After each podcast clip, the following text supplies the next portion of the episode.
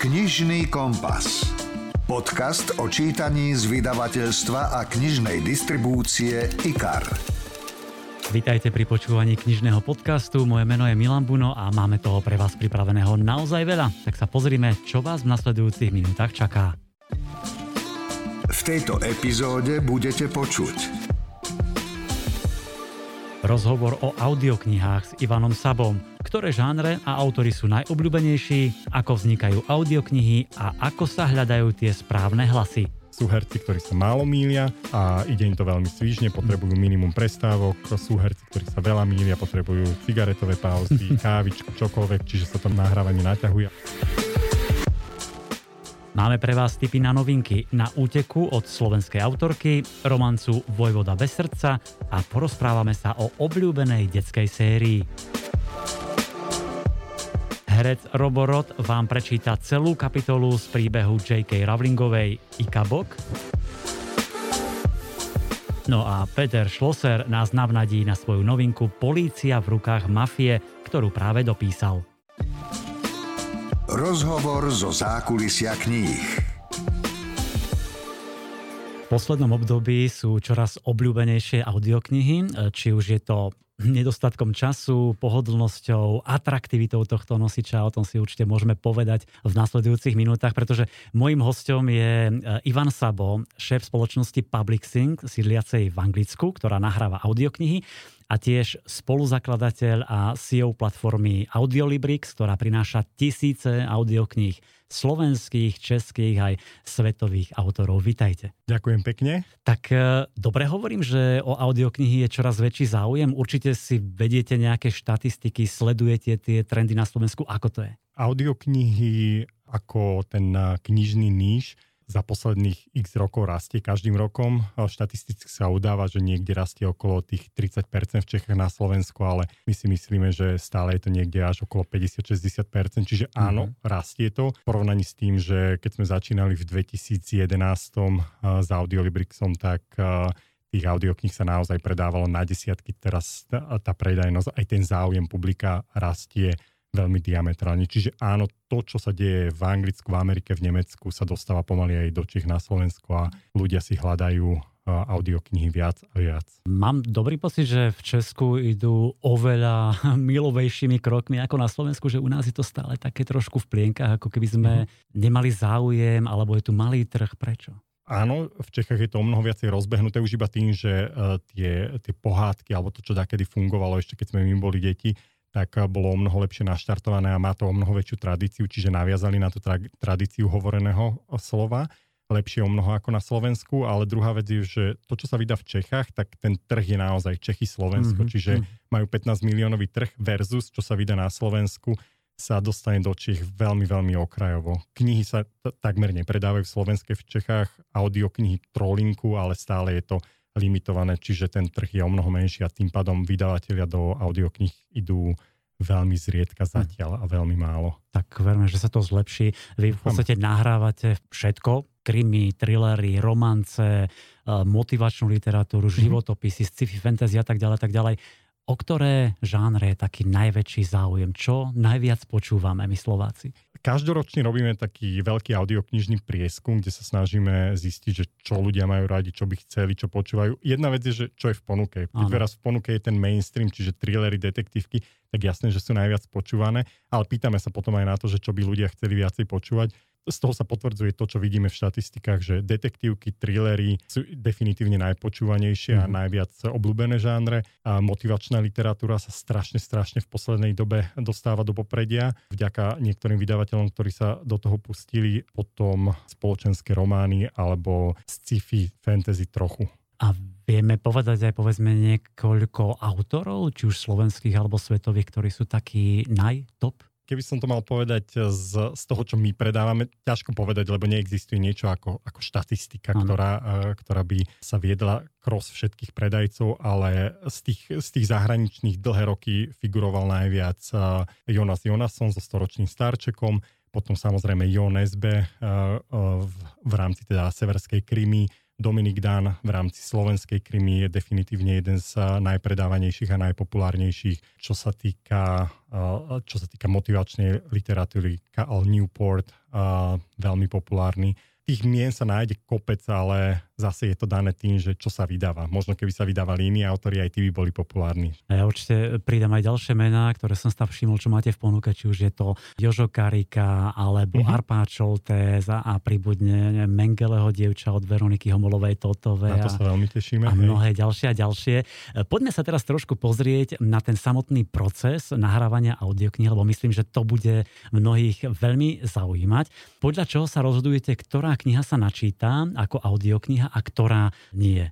Asi je to súhra viacerých vecí, čiže v prvom momente vyberáme z toho, čo sami máme radi a čo chceme vydávať, pretože ten výber je obrovský, kníh hm. vychádza obrovské množstvo, takže musíme robiť tú preselekciu a samozrejme z toho potom ďalej vyplýva to, že na čo sa dajú získať a od práva na vydanie, či je to zo žánru, ktorý vôbec má šancu sa presadiť, lebo niekedy sa nám páčia tituly, ktoré sú naozaj nepredateľné a tým, mm. že výroba audioknihy je veľmi nákladná záležitosť, tak musíme vyberať z toho, čo je aj predajné v tomto momente.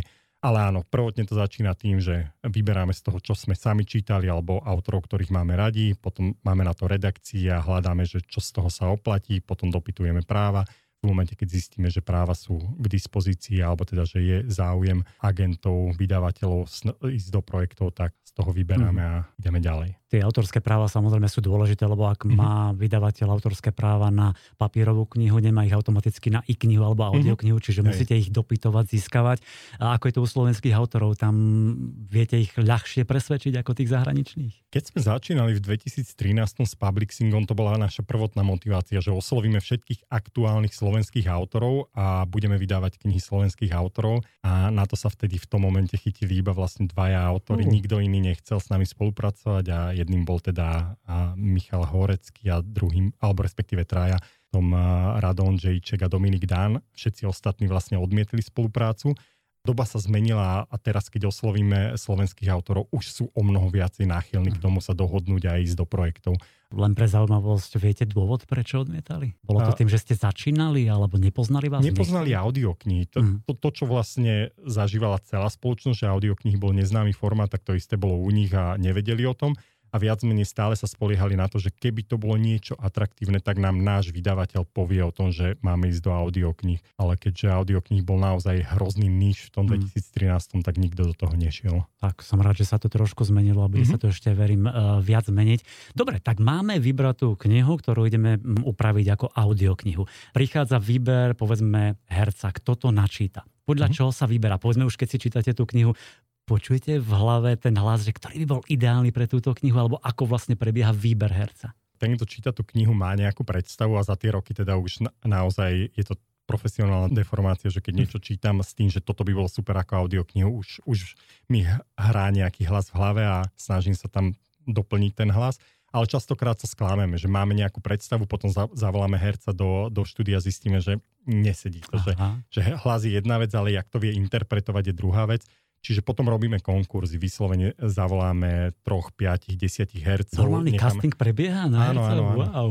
Čiže necháme im nahrať dve, tri strany, potom im dám, najprv dostanú texty vopred, aby si ich doma prečítali, naučili sa, keď dojdu, tak niečo interpretujú, potom im vždy vsunieme ešte zo pár strán takých, ktoré nevideli, aby sme videli, že jak sa dokážu vysporiadať mm-hmm. s mhm. niečím novým a na základe toho vyberáme. Častokrát samozrejme aj prvý typ nám vyjde, že ano. si vyberieme niekoho, zavoláme ho a povieme si super, to nám vyšlo a niekedy naozaj je to proces troch, piatich, desiatich ľudí, dokiaľ si vyberieme toho, toho wow, Toto som nečakal, som myslel, že oslovíte jedného, možno dvoch a ideme nahrávať.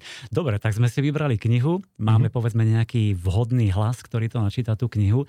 Ako prebieha to samotné nahrávanie? Krok za krokom skúste tak skrátke priblížiť, na čo všetko sa myslí, koľko to trvá, ako dlho. Mm-hmm. Záleží samozrejme od herca, lebo každý má nejakú inú prípravu, nejakým iným spôsobom je už zvyknutý fungovať či už z dubbingu, či už mm-hmm. z televízie, z rozhlasu. Čiže spoliehame sa v hrozne veľkej miere na to, že necháme toho človeka pripraviť sa na text alebo na tú audioknihu podľa vlastného presvedčenia. My mm-hmm. samozrejme s nimi potom prebe, preberáme, ako, aká je naša predstava. Herec príde do štúdia, niektorí sú pripravení, majú uh, vytlačené vytlačené texty, počiarknuté, označkované, kde sa menia hlasy, kde sa menia postavy, čo kde chcú zvýrazniť.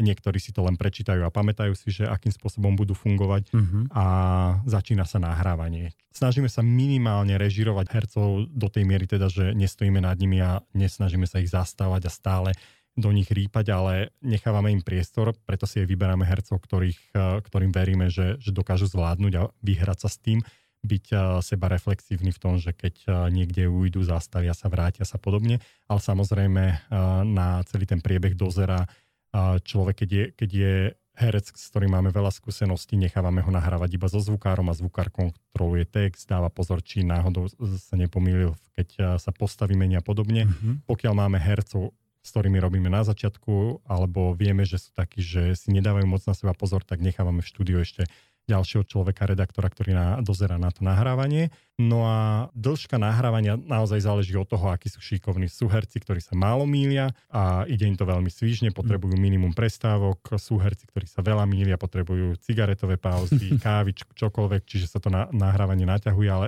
štandardne platí, že nahovorenie audiokynie je niekde dvoj až trojnásobok výsledného času že keď je 10, 10 hodinová audiokniha niekde medzi 20-30 hodinami strávi v štúdiu. Uh-huh. Tie frekvencie nahrávacie sú zhruba 4 hodinové, to znamená, že niekedy keď napríklad počas korony sme veľa nahrávali, keďže herci nemali uh, inú prácu a s niektorými sme nahrávali vyslovene dvojfázovo, že ráno prišli do štúdia, potom zo pár hodín prestávka a ešte večer prišli do štúdia, ale za normálu v bežnom živote to funguje na jednej frekvencii denne, čiže tie 3-4 hodiny, maximálne 5. Dobre, tak sme si vybrali knihu, nahrali sme, potom samozrejme nasleduje nejaká tá postprodukcia, ktorá je tiež veľmi dôležitá. Uh-huh. A ja sám počúvam veľmi veľa podcastov, ale samozrejme audiokníh. A v niektorých e, audioknihách sú aj zvuky, sú tam rôzne uh-huh. ruchy, je tam hudba, je tam podmas podľa čoho toto vyberáte? Lebo nie je to všade všetko. Za nás my ako vydavateľ Public Sync sa snažíme minimalizovať množstvo ruchov,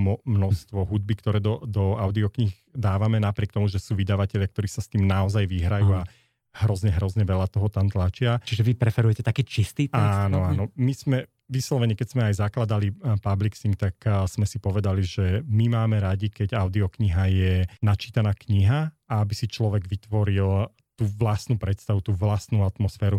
Preto sa aj snažíme uh, trošku tlmiť hercov, aby do toho moc dramatičnosti nevnášali, nepoužívame viacero hlasov, keď teda zo pár kníh sme robili aj viac hlasových, ale pokiaľ sa dá, nechávame to jedným hercom nahovoriť s minimum dramatizácie, a kvôli tomu, aby ten človek naozaj si mohol poslúchať, vytvoriť tú, tú, tú vlastnú scénu, tie vlastné charaktery a nebolo mu to natlačené podobne ako v televízii alebo v rozhlasových inscenáciách. Veľmi dôležitá je určite cena, tie náklady na výrobu audioknihy. Možno si mnohí ani nevedia predstaviť, koľko to stojí. Ak viete povedať približne, alebo koľko sa to pohybuje, budem rád a prípadne koľko treba predať tých audiokníh, aby sa vám vlastne vrátili aspoň tie náklady, že možno aj to si budeme vedieť. Ono to samozrejme záleží to od toho, aké sú drahé práva a koľko si vypýta herec, a. aká je to dlhá audiokniha, čiže neexistuje niečo ako štandardná cena audioknihy, ale tak pre zjednodušenie, keď sa niekedy pýtajú aj sami autory, ktorí vydali knihu a, a chcú natočiť audioknihu, aby mali približne odhad, tak hovoríme niekde od 250 do 300 eur stojí zhruba hodina nahrávky čo samozrejme môže byť 500, môže to byť 150, keď to nahrá kamaráda a chce e, nulový honorár alebo minimálny honorár, ale aby bola tá predstava, tak niekde povedzme od tých 250 do 300 je to ten úplne, úplne, hmm. úplne minimum so všetkým. Čiže tie knihy mávajú 10, 10 až 20 hodín. hodín pri tých mm-hmm. väčších, áno, čiže to už si vieme e, vypočítať. Dnes vychádzajú tie knihy na rôznych, na, na dvoch nosičoch v podstate, na CD a ako MP3 stiahnutelná. Mm-hmm. Prečo? Lebo niektoré sú na obidvoch, niektoré iba MP3, vyžadujú si to povedzme vydavatelia, alebo je to už CD prežité. CD stále je dosť populárny formát. A, to ste ma prekvapili. A aj my sme vždy prekvapení každým rokom. Keď sme zakladali Audiolibrik, sme mysleli, že tá doba sa rýchlo zmení a budú všetci iba na digitále, ale štatisticky vieme, že ten, ten pomer sa, sa mení, ale v súčasnosti stále je to niekde na úrovni 40 na 60, čiže 40 CD, 60 uh, downloady.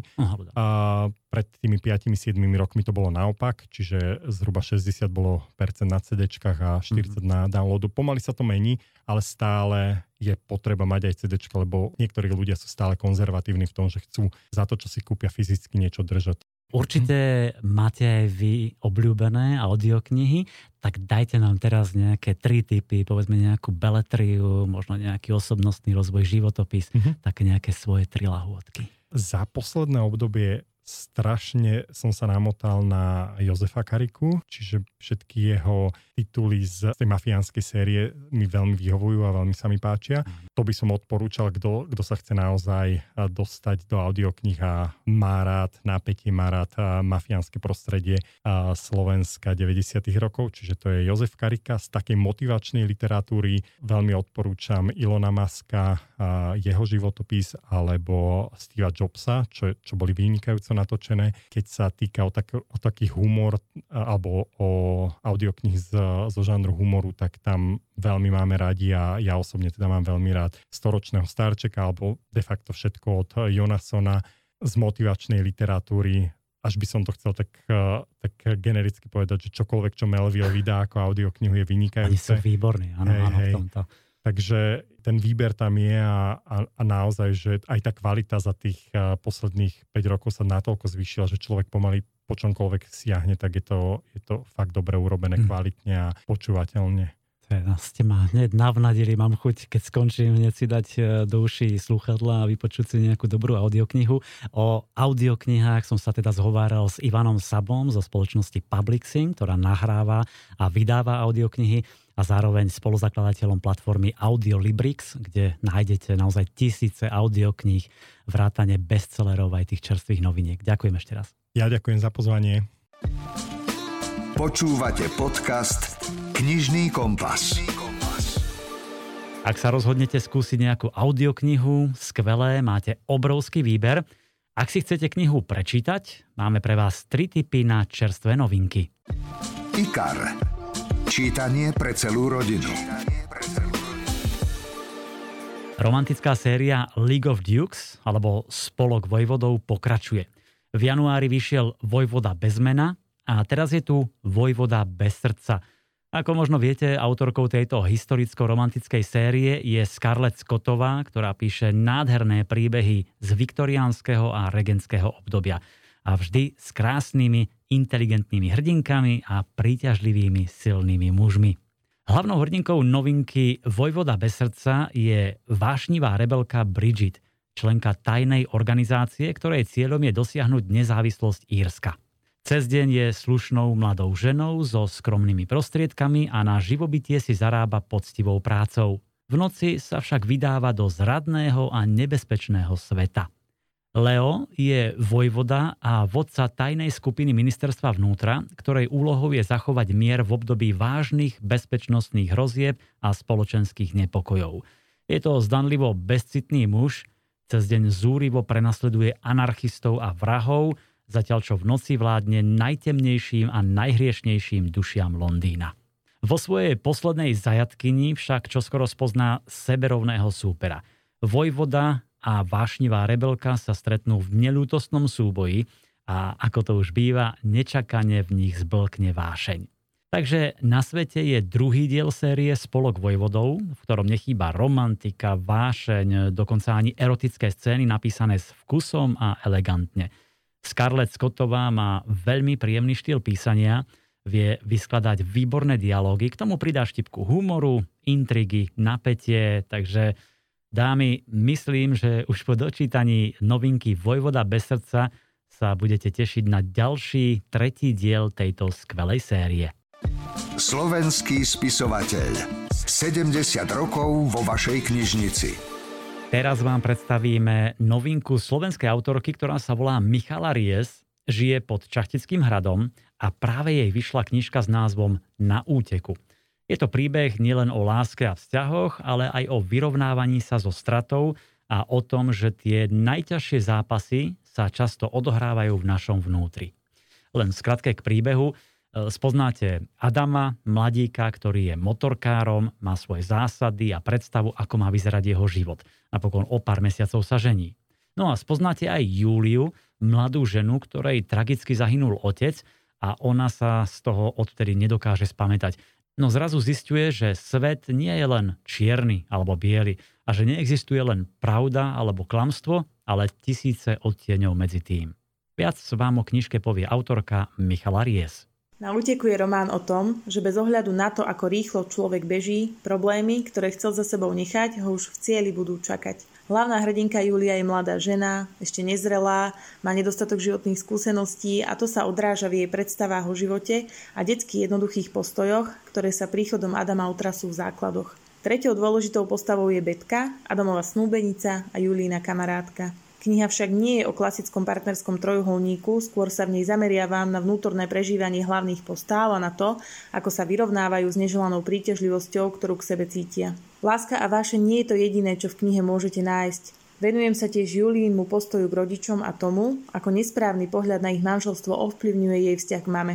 V neposlednom rade je tu téma zrady, ktorej sa obaja hlavní protagonisti dopúšťajú voči Betke. Aby to nebolo príliš jednoduché, Betka nie je žiadna negatívna postava, je dobrá, milá, Adama úprimne ľúbi a Juliu považuje za dôverníčku. V živote občas prídu situácie, kedy neexistuje dobré riešenie pre všetkých zúčastnených. Niekoho to bude bolieť, no a v mojej knižke sa môžete dozvedieť, kto to bude a či to vôbec všetko stálo za to.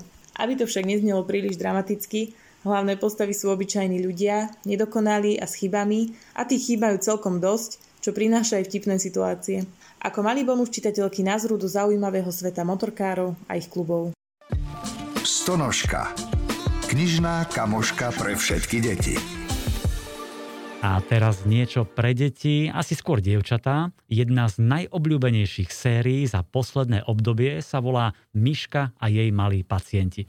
Už vyšli 4 knihy, e, teraz pribudla 5 s názvom Výlet na chalupu. E, keďže séria je taká obľúbená, e, dostávame mnoho nadšených reakcií, pozrieme sa na celú sériu viac – a to s prekladateľkou Silviou Kaščákovou, ktorá tiež učí detskú literatúru na univerzite. Najskôr teda navnadíme na najnovší diel. Aj v knihe Výlet na chalupu, teda už v piatej časti z tejto série, stretne Miška svojich malých kamarátov, malých zvieracích pacientov. Ona akoby v každej knižke alebo kamkoľvek sa vyberie, či je doma vo svojej záhrade, alebo prekročí hranice svojho mestečka, všade stretne zvieratá, všade sú zvieratá, ktoré potrebujú jej pomoc ona im vždy pomoc ochotne ponúkne.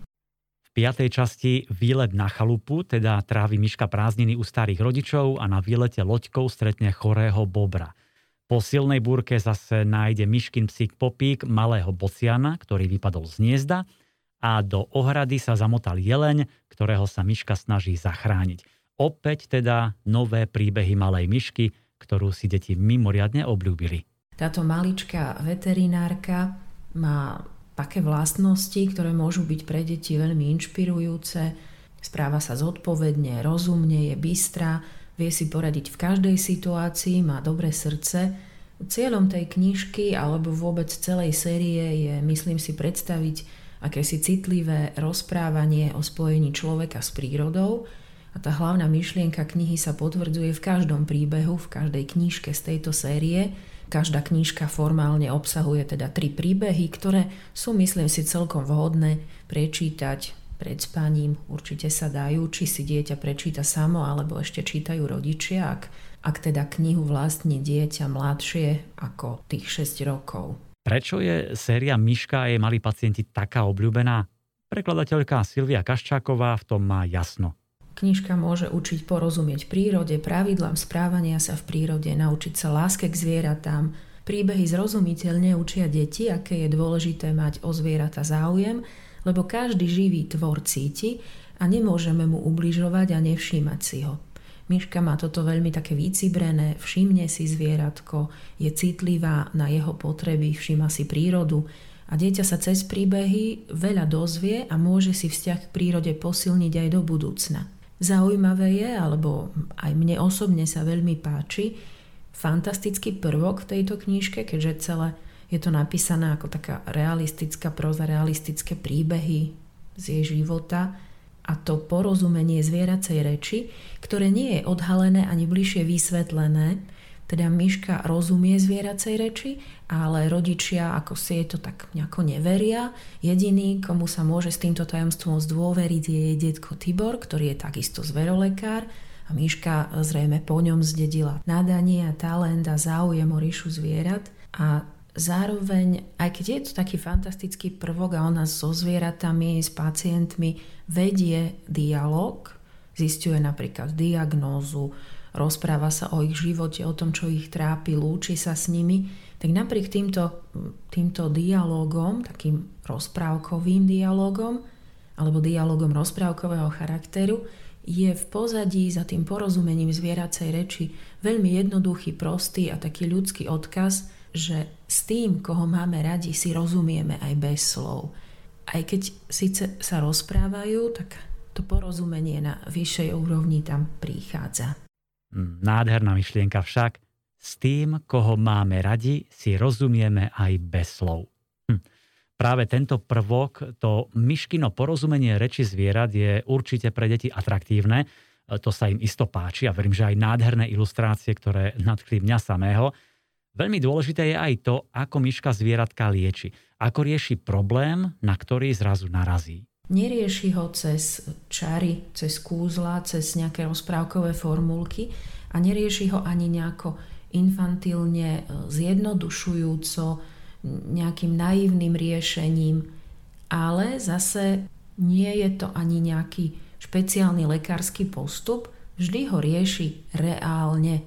Čiže odohráva sa tá liečba, tá pomoc zvieratku naozaj v takom tom reálnom duchu, v tom, čo by v tej realite naozaj to dievčatko mohlo urobiť. Ak môže obviazať zvieratku nohu, obviaže, ak môže vyčistiť ranu, ak môže zvieratko nakrmiť, napojiť, napríklad ho uložiť do teplého košíka, do nejakého teplého pelecha a podobne. A to je veľmi veľké plus, myslím si, tejto knihy. Tak dúfam, že sme vás so Silviou Kaščákovou navnadili ak ste so svojimi deťmi ešte neskúsili sériu Myška a jej malí pacienti, bežte do knihkupectva, kúpte si aspoň prvý diel, ktorý sa volá Veterinárka z Lipovej kliniky a uvidíte, že si Myšku zamilujete. Teda aj vaše deti. Práve teda vyšiel piatý diel Myška a jej malí pacienti s podtitulom Výlet na chalupu. Počúvate podcast Knižný kompas. Ako možno už viete, autorka čarodejníka Harryho Pottera J.K. Rowlingová má nový príbeh pre deti. Volá sa Ikabok a všetko o tejto príšere s močiarou nájdete na stránke www.ikabokpríbeh.sk. Nie len jednotlivé kapitoly, ale najmä súťaž Nakresli a vyhraj. Deti môžu kresliť podľa zadania na stránke, rodičia za nich potom pošlú obrázok a porota vyberie 34 výhercov. Ich ilustrácie sa dostanú do tlačenej knihy J.K. Rowlingovej, ktorá vyjde v polovici decembra. A navyše, každý takýto malý výherca dostane pre svoju triedu knihy od stonožky v hodnote 300 eur. Tak to už sa oplatí, čo poviete. Kliknite si teda na www.ikabokpríbeh.sk No a v spolupráci s podcastom Rozprávky denníka ZME vám prinášame úryvok z príbehu Ikabok, číta herec Roborot. Legendu o Ikabogovi si mokradania odovzdávali z generácie na generáciu a ústnym podaním sa rozšírila až do Šamrolburgu. Teraz ju už poznal každý. Ako všetky legendy, aj túto si rozprávači vždy trošku pozmenili – Všetci sa však zhodli na tom, že v najsevernejšom kúte krajiny, v odľahlej oblasti Močarísk, takých tmavých a hmlistých, že sa tá ľudia neodvažovali vkročiť, žije obluda, ktorá požiera deti a ovce. Niekedy dokonca unesie aj dospelých, ak sa v noci zatúlajú príliš blízko močiarov. Aj opisy zvykov a výzoru Ikaboga sa menili podľa rozprávača. Podľa niektorých vyzeral ako hád, iným pripomínal draka či vlka. Niektorí tvrdili, že rebe. Ďalší, že sičí, no našli sa aj takí, čo hovorili, že sa vznáša potichučky ako hmly, ktoré sa dajú na močariská bez varovania. Ikabok vraj má mimoriadne schopnosti.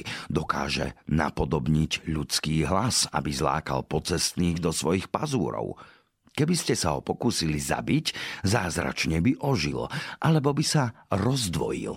Vie lietať, chrliť oheň, vystreľovať jed, slovom Ikabogové schopnosti boli také veľké, aká veľká bola fantázia rozprávača.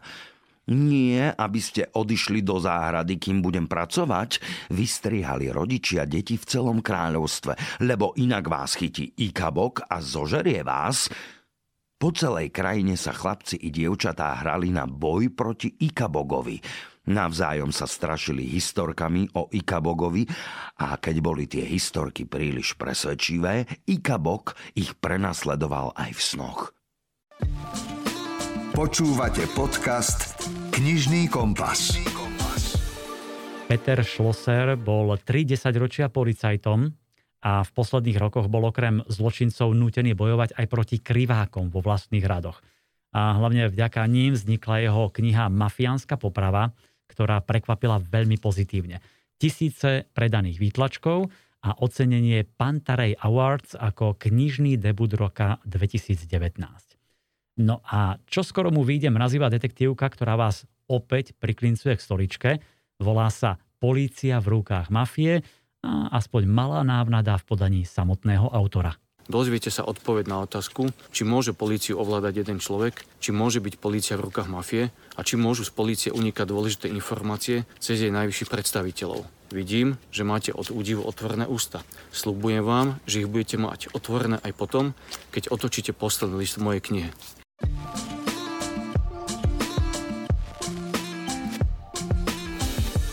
Mám rád knihy spisovateľa Marka Twaina a stále sa o ňom dozvedám nejaké zaujímavosti. Napríklad, vedeli ste, že jeho román Dobrodružstva Toma Sawyera prvý raz vyšiel vo Veľkej Británii v júni 1876, teda niekoľko mesiacov pred vydaním v Spojených štátoch amerických. A ako viete, Twain bol Američan. Prečo teda skôr britské ako domovské americké vydanie? Mark Twain si chcel zaistiť britské autorské práva a vo Veľkej Británii si ho údajne vážili viac ako v Amerike. E, prvé britské vydanie malo červenú obálku a názov knihy znel jednoducho Tom Sawyer. Keď ho potom o pol roka v decembri vydali v Amerike, použili tmavomodrú obálku a už celý názov Dobrodružstva Toma Sawyera, e, ktorý naň napísali pozlátenými písmenami. Alebo e, tiež ma zaujalo, že Mark Twain celý život cítil voči Žilovi Vernovi nepriateľstvo, ktoré sa začalo v roku 1868, keď Twain dopisoval príbeh o balóne. Ale Žil Verne ho, ako vieme, predbehol vydaním knihy s názvom 5 týždňov v balóne. Nuž, niektorí spisovatelia sú občas precitlivení, až tak si nedoprajú, sú si predsa len často konkurenciou. Možno zistíme, či aj tí slovenskí autori sú takí, pretože začína sa horúca knižná jeseň a v našich podcastoch určite privítame spisovateľov, ktorí patria na Slovensku k najobľúbenejším. Takže zostanete nám verní, opäť sme tu v budúci štvrtok s knižným podcastom. Najjednoduchšie je zakliknúť si odoberať v apke, v ktorej nás počúvate a neujde vám žiadna epizóda. Ďakujeme za pozornosť, vychutnávajte si dobré knihy, zdraví vás Milan Buno. Počúvate podcast Knižný kompas.